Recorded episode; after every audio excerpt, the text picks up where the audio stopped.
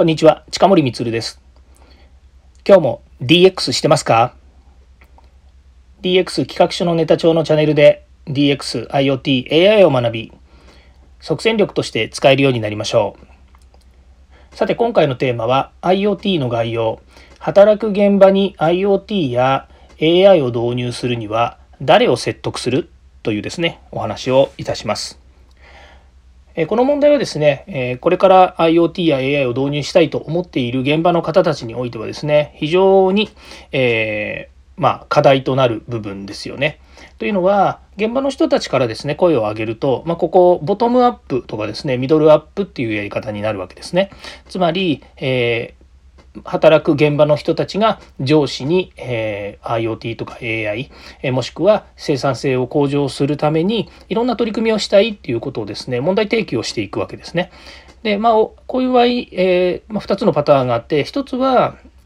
あのすんなり、まあ、通ってですね、まあ、大体企業の場合ですね、予算化されるケースも多いですので、えー、そういった問題点を挙げて、まあ、ある程度企画書を書いて、えー、で、倫理書を出して、え審査が通ってで倫理が回ってですね承認が下りてで次年度実施みたいな形のものがありますよね。でそれ以前のですね自分たちでなんかちょこちょここう改善をしてえ効果が現れてですねじゃあそれそのままやっちゃおうよっていう場合はですねあの、まあ、そんなにあの上司のですね、えー、まあ、上司の理解とか了解は得るんですけれどもあのそんなに難しい話でもなく倫理通ると思うんですよね。でこれがえー、例えば AI を導入したいというふうになるとですねその、まあ、結果が見えないですね。やってみないとわからないっていうようなところもあってしかも自分たちでやるには結構荷が重いと。そうですよね、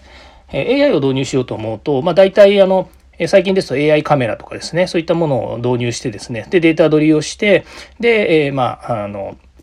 分析をしたいとかっていうふになるわけですね。で、これ自分たちでなかなかできませんので、えある程度のところは専門家とかですね、まあ、外注さんにですね、えもしくは餌屋さんにお願いしてですね、一緒に取り組んでもらうってなるとですね、まあ、少なくとも桁が変わってきてしまうわけですよね。で、その前にですね、POC と、えー、プルーフオブコンセプトというですね、手法を使ってですね、自分たちでやりますっていうことができる人たちであればですね、まあ、そこあんまり、え、こだわらずにできるんですけれども、え、そうですね、なかなかあの、えそこまでですね、自分たちの手を動かす。普段仕事をしてですね、ギチギチにやっぱりこう、えコスト管理を自分たちでしている現場においてですね、えちょっとそんな時間はないよと考えられないよということもあると思うんですね。まあ、そうすると、まできうるものっていうのは、え少しずつま現場でのですね、あのちょこちょこした改善を繰り返していくっていうことになるんですが、まあですね、こういう場合のひらめきって結構現場の人あったりするんですよね。これこう改善したりこういうふうにやったらうまくいくんじゃないか。もっと手続き上、えーえ生産性上がるんじゃないのって思う現場ってやっぱりあるんですよね。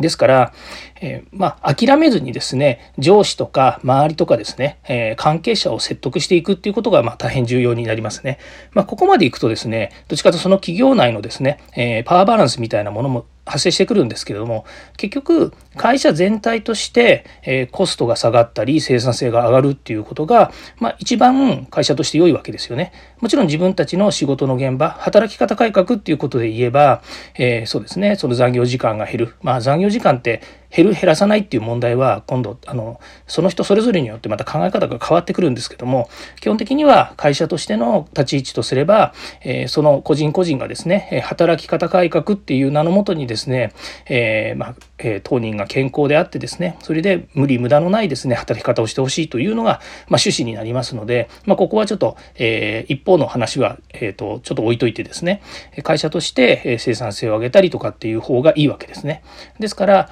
この問題実は一過性の問題じゃなくて常について回るんですよね。っていうのは一回やって良くなったからもう終わりではなくてやっぱり改善改善改善を繰り返していくっていうのが会社の現場の姿なのでそういう意味ではそういったプロセスであるとか自分たちが小さな体験を繰り返していくってことは非常に大切なことになります。はい。ちょっとなくなりましたけれども、え今回はですね、働く現場に IoT や AI を導入するには誰を説得するというお話をいたしました。え次回も DX に役立つ話題を提供していきます。よかったらいいねやフォロー、コメントをお願いいたします。近森光でした。ではまた。